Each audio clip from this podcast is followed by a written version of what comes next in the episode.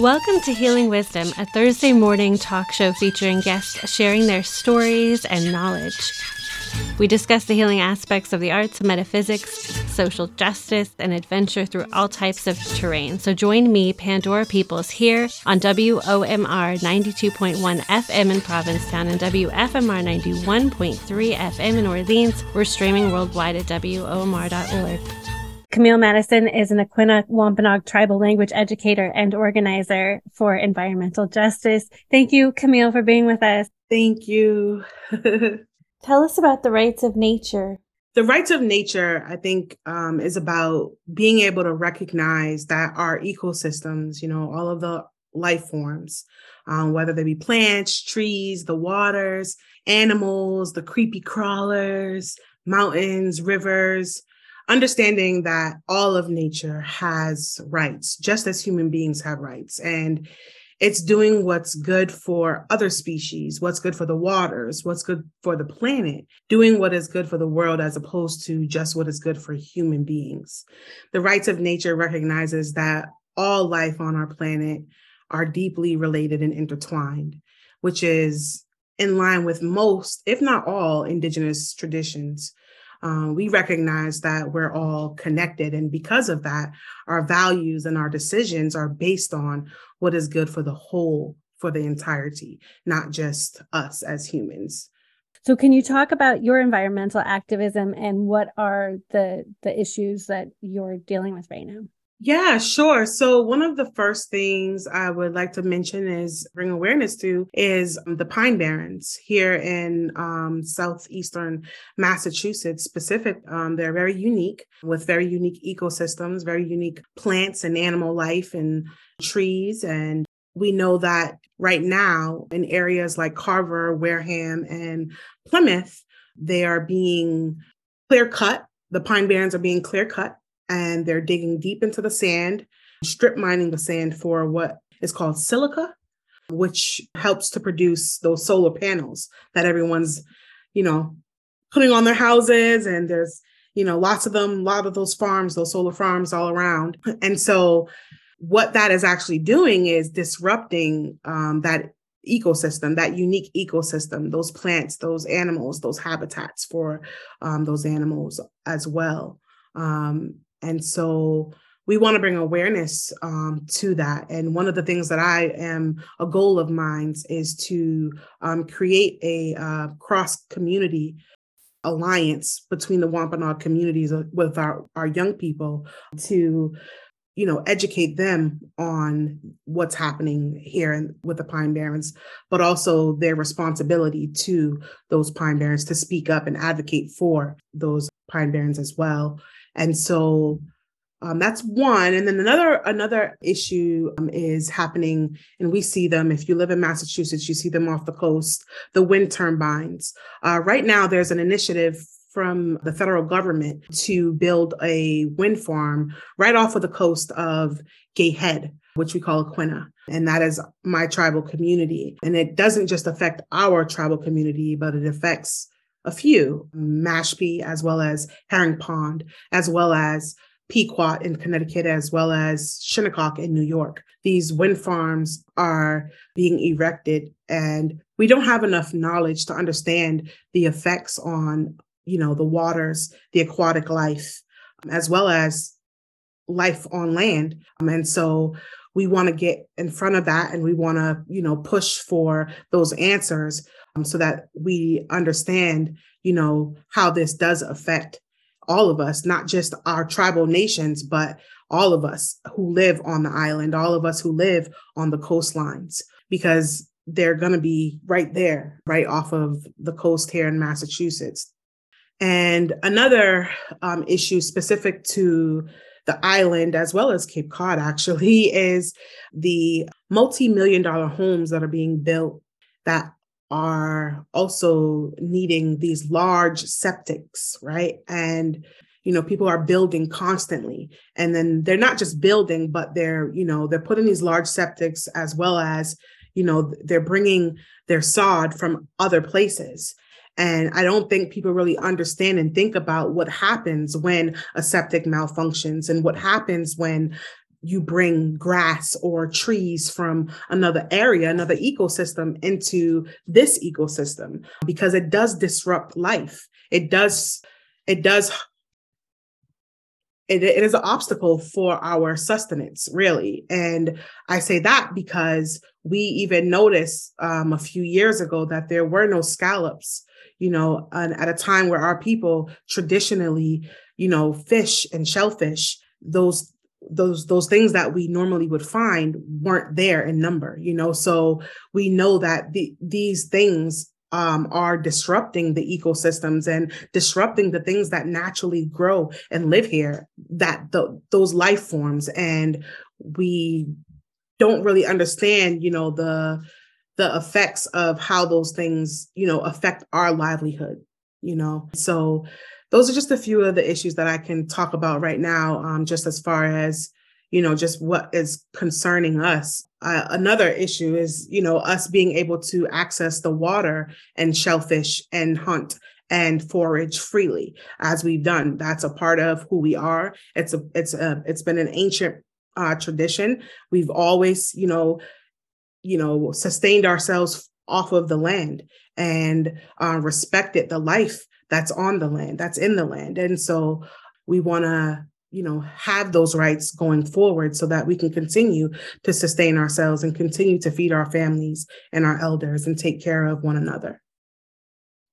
So can you talk about some of the challenges to the hunting and fishing and your access?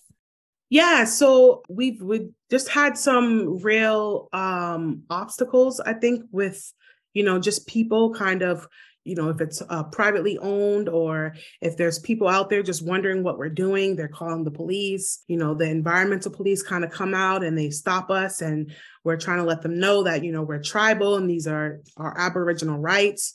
And we just want to do what we've been doing and we want to continue to be able to do those things without interruption.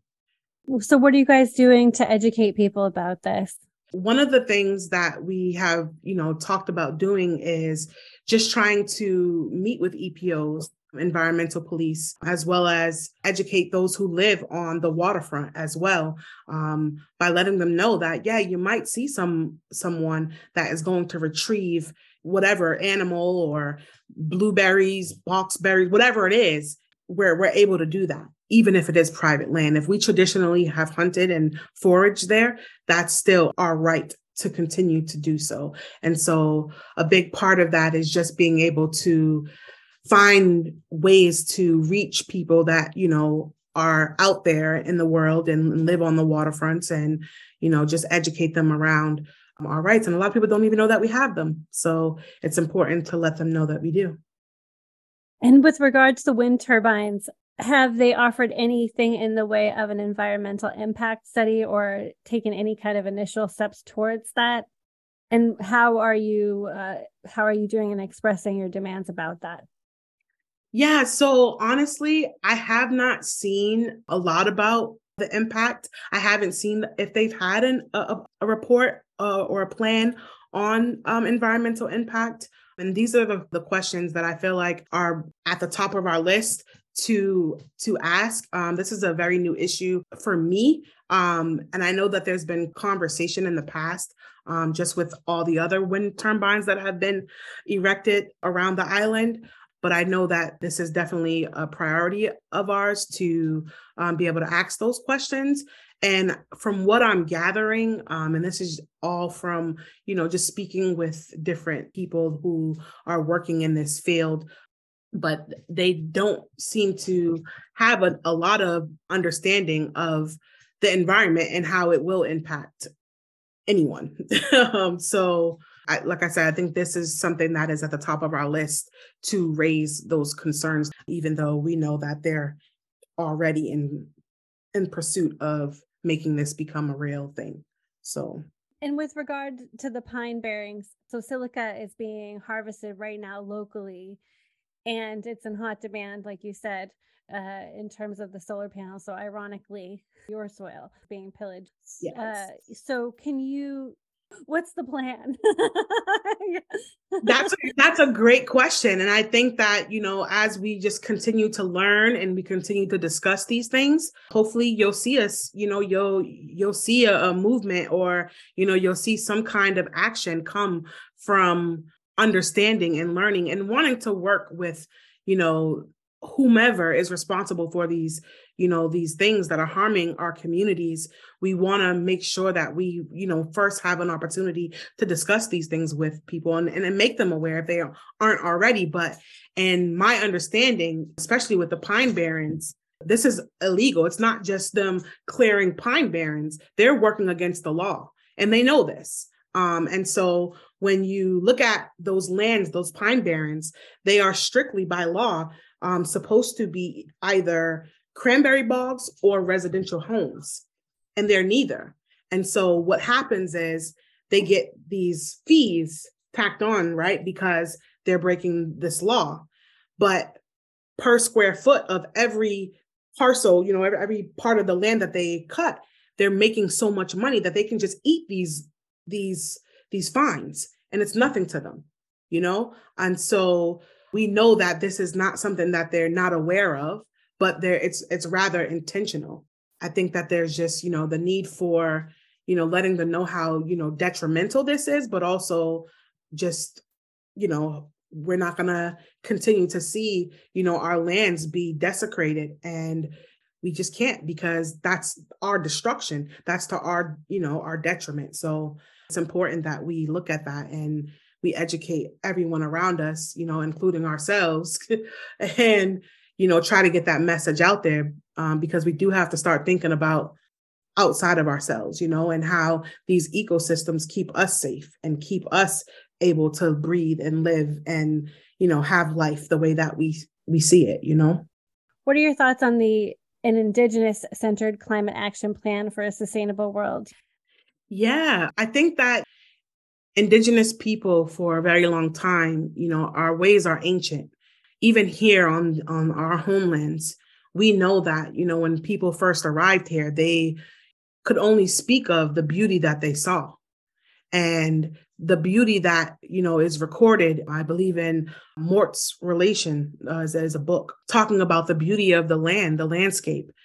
It wasn't just like that because that's the way it naturally is it was like that because that's what indigenous people have a responsibility to do to keep the land and to take care of the land and to beautify the land as you know it it naturally can be a beautiful place but we have a responsibility to make sure that it's growing that it's thriving and that all the things all the fruits that and all the, the the medicines that are supposed to come forward continue to come forward because we respect that that life and so when you talk about, you know, indigenous centered climate action plans, I think that that is the best sustainable way because we've been doing it for thousands of years. Um, and beyond that, when we talk about the uh, Red New Deal, we know that the Red New Deal is rooted in decolonization and the way that we think and the way that we see the world outside of ourselves. And when you think about the Green New Deal, it's rooted in capitalism. And so I think we have to begin to ask some questions you know and begin to think a little bit harder about how we're we're moving and how we're allowing you know things to you know be called clean energy or and they're not you know when we think of solar panels and wind turbines they're not green you know they're they're very harmful. And so we have to come to terms that if we don't decolonize how we are thinking about ourselves and the world that's around us, we're either looking, yeah, we're, we're really looking at extinction. So it's decolonization or extinction. And I would hope that we choose to decolonize our, our way of thinking before, you know, it's too late. What has the Wampanoag Language Reclamation Project brought to your community. Can you talk about teaching and learning the Wampanoag language? Yeah, it's been a it's been such a I mean, I came on very just recently, 2016. So I've been with the project for a few years now, but the project started in 1993, founded by Helen Manning and Jessie Little Doe Baird. Honestly, I know that I was living in Boston at the time when I first started taking my first language class. And I often tell the students that I teach now, you know, about my journey because it was one that just brought so much fuzzy, you know, warmth to my heart because I understood some things, you know, in learning the language. And so when you ask, you know, what has the project brought to our communities, you know, it's really brought a sense of homecoming, a sense of understanding, you know, being able to dig a little deeper in ourselves, within ourselves and and and and see how our ancestors even saw themselves in the world and our relation to one another, our relation to the land, to the water, to one another. And I think that that has been something that has been very special for me, even being able to pray in our language, you know, and feeling that connection to my ancestors um, has been such a wonderful gift. And I'm very grateful for, you know, all of my teachers. And I know that other folks who have been learning feel the same way. Um, and I just kind of uh, think about my my my classes during the pandemic. I was part of teaching one of the uh, the first virtual classes of of language because before they were all done in person.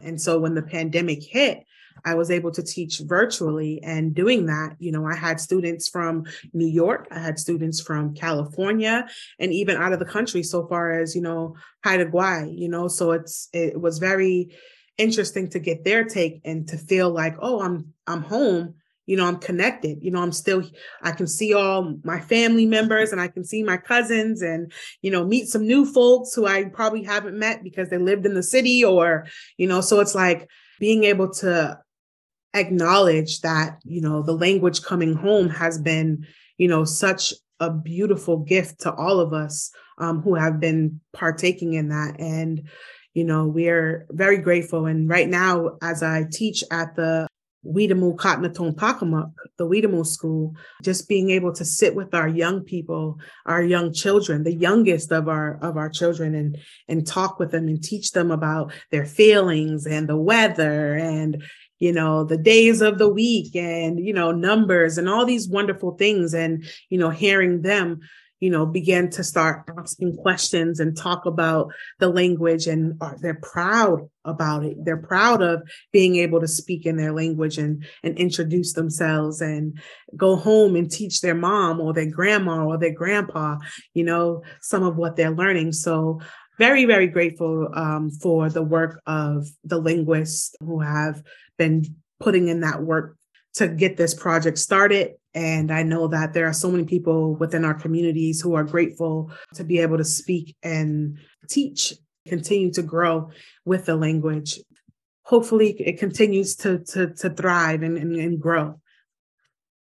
Can you talk about the boycott of Plimoth Patuxet? Mm. Yeah. So, where do I start? So I know that, you know, in times past, Wampanoag people, you know, enjoyed working at the museum. And they enjoyed working there because there were people in positions of leadership who taught them how to do many different, you know, traditional skills and um, taught them the history of the true history of what happened here. And so one of the things that we're grateful for is that opportunity to have that because a lot of people brought their children to work and their children were there, you know, at the home site and you know, living out of the Wetu, you know, and cooking and, you know, weaving and building the Wetu and starting fires and, you know, doing all the things that we would traditionally do. And it became such a wonderful learning experience. But unfortunately, some of our people were also told, you know, not to share the full story of the history, the part that brought people to heart wrenching understanding, you know, where it was, wow, that really happened here? You know where there might have been some tears or there might have been some some tough points to make but we people were told not to teach that and to kind of keep with the happy you know pilgrim and indian story. And that's a skewed history and we didn't want that. And we, we wanted to tell history how it happened as you know because it happened. And um, whether it's sad or happy, we had to continue to control that narrative because it was a part of who we are today as well. And so, with that, um, we also noticed that folks were being overlooked for positions within the museum and leadership roles. And so, because of that, one of the things that um, a few folks who have gotten together have started to look at is the infrastructure within the museum and noticing that there are no Wampanoag people at the board level. There are no Wampanoag people at the executive director level, at any type of directors um, with any real authority. And so we question that. You know, you have Wampanoag artifacts, you have Wampanoag, give a Wampanoag home site. You need Wampanoag managers, you need Wampanoag directors, you need Wampanoag input you know, and so we want, and we're having this conversation right now with Plimoth Patuxet, um, and we're hoping that you know something good does come out of it. But the first thing, first things first, is we want to acknowledge, we want them to acknowledge the harm that they've caused people while working at Plimoth Patuxet in the past. And so ensuring that if we continue to work with them, if we continue to work with them, that we will be put in leadership positions and that where we won't be harmed. We will have a safe place to do this work. But if we can't do that, then we'll tell our story without the without the museum. But the interesting thing is is when you tell the pilgrim story, you can't tell the pilgrim story without telling the Wampanoag story because they go hand in hand. So we want to give them that opportunity. We've had meetings with them in the in the past and we're hoping to continue to meet with them and hopefully things work out. But um, right now, we're seeing where things are just not, you know, as balanced as they could be. And so staying hopeful for that as well.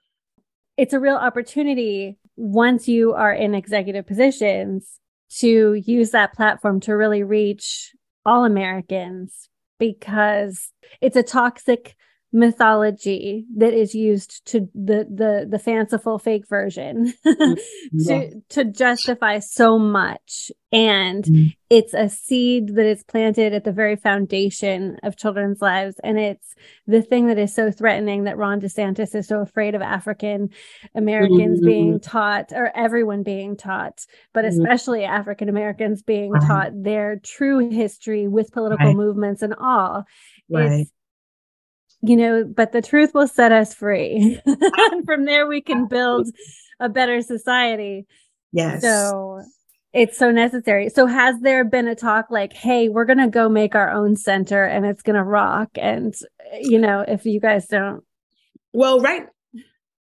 Right, right now there are two museums within two of the Wampanoag communities. There is the Mashpee um, Museum, which people are welcome to visit during the spring and summer and I think some of fall. Um, but there's also the Aquinnah Cultural Center, which is also a place where folks can come and learn some Wampanoag history and culture as well. Um, and that's in Aquinnah, of course, on Martha's Vineyard. But as far as having a talk about our own, you know, unified museum, we're not there yet.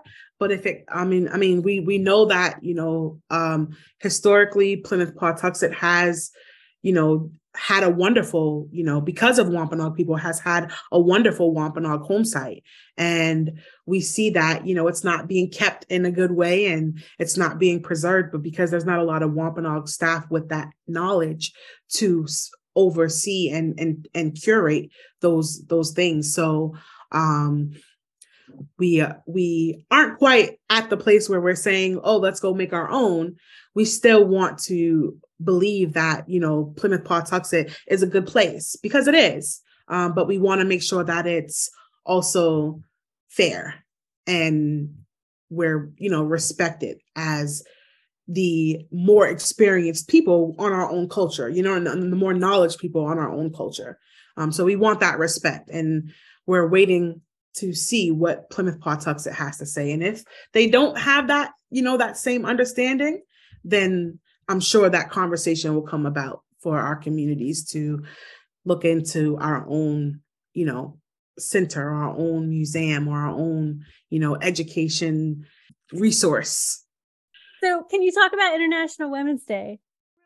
I think women are just so powerful. And I think that even in our culture, when you think of the word woman, it's a word that means she who has final say. We were and we are a matriarchal society and we believe in the power of women. We believe that because we are life givers, that we hold a sacred place in the community and um, we have a little bit of a different understanding when it comes to all the great things that women offer as a resource to their home, but to their community and to the world. And so when I think about International Women's Day, I see that, you know, all around the world that women are leading, women are in the lead, you know, and doing great things. So I definitely celebrate all that is being done. And I am hopeful and praying for the time in which women are really trusted and respected in leadership positions and heard, because I think that that's an important part of this evolution, this change that needs to take place. You know, we've been allowing the men to, you know, be up there in the, in the, in the forefront, but I know that there's women back there, you know, in the background, you know, that they say behind every strong man, there's a there's a stronger woman, you know? And so you look at all these leaders that we've had in the past and yes, that's that's true. You know, their their wives or their partners or you know, they've been very supportive and really the foundation for a lot of the work that we see, you know, that is happening around the world. Thank you, Camille Madison, for joining us today. Thank you so much for being with Thank us. You. Thank you. Happy to be here. Thank you for having me.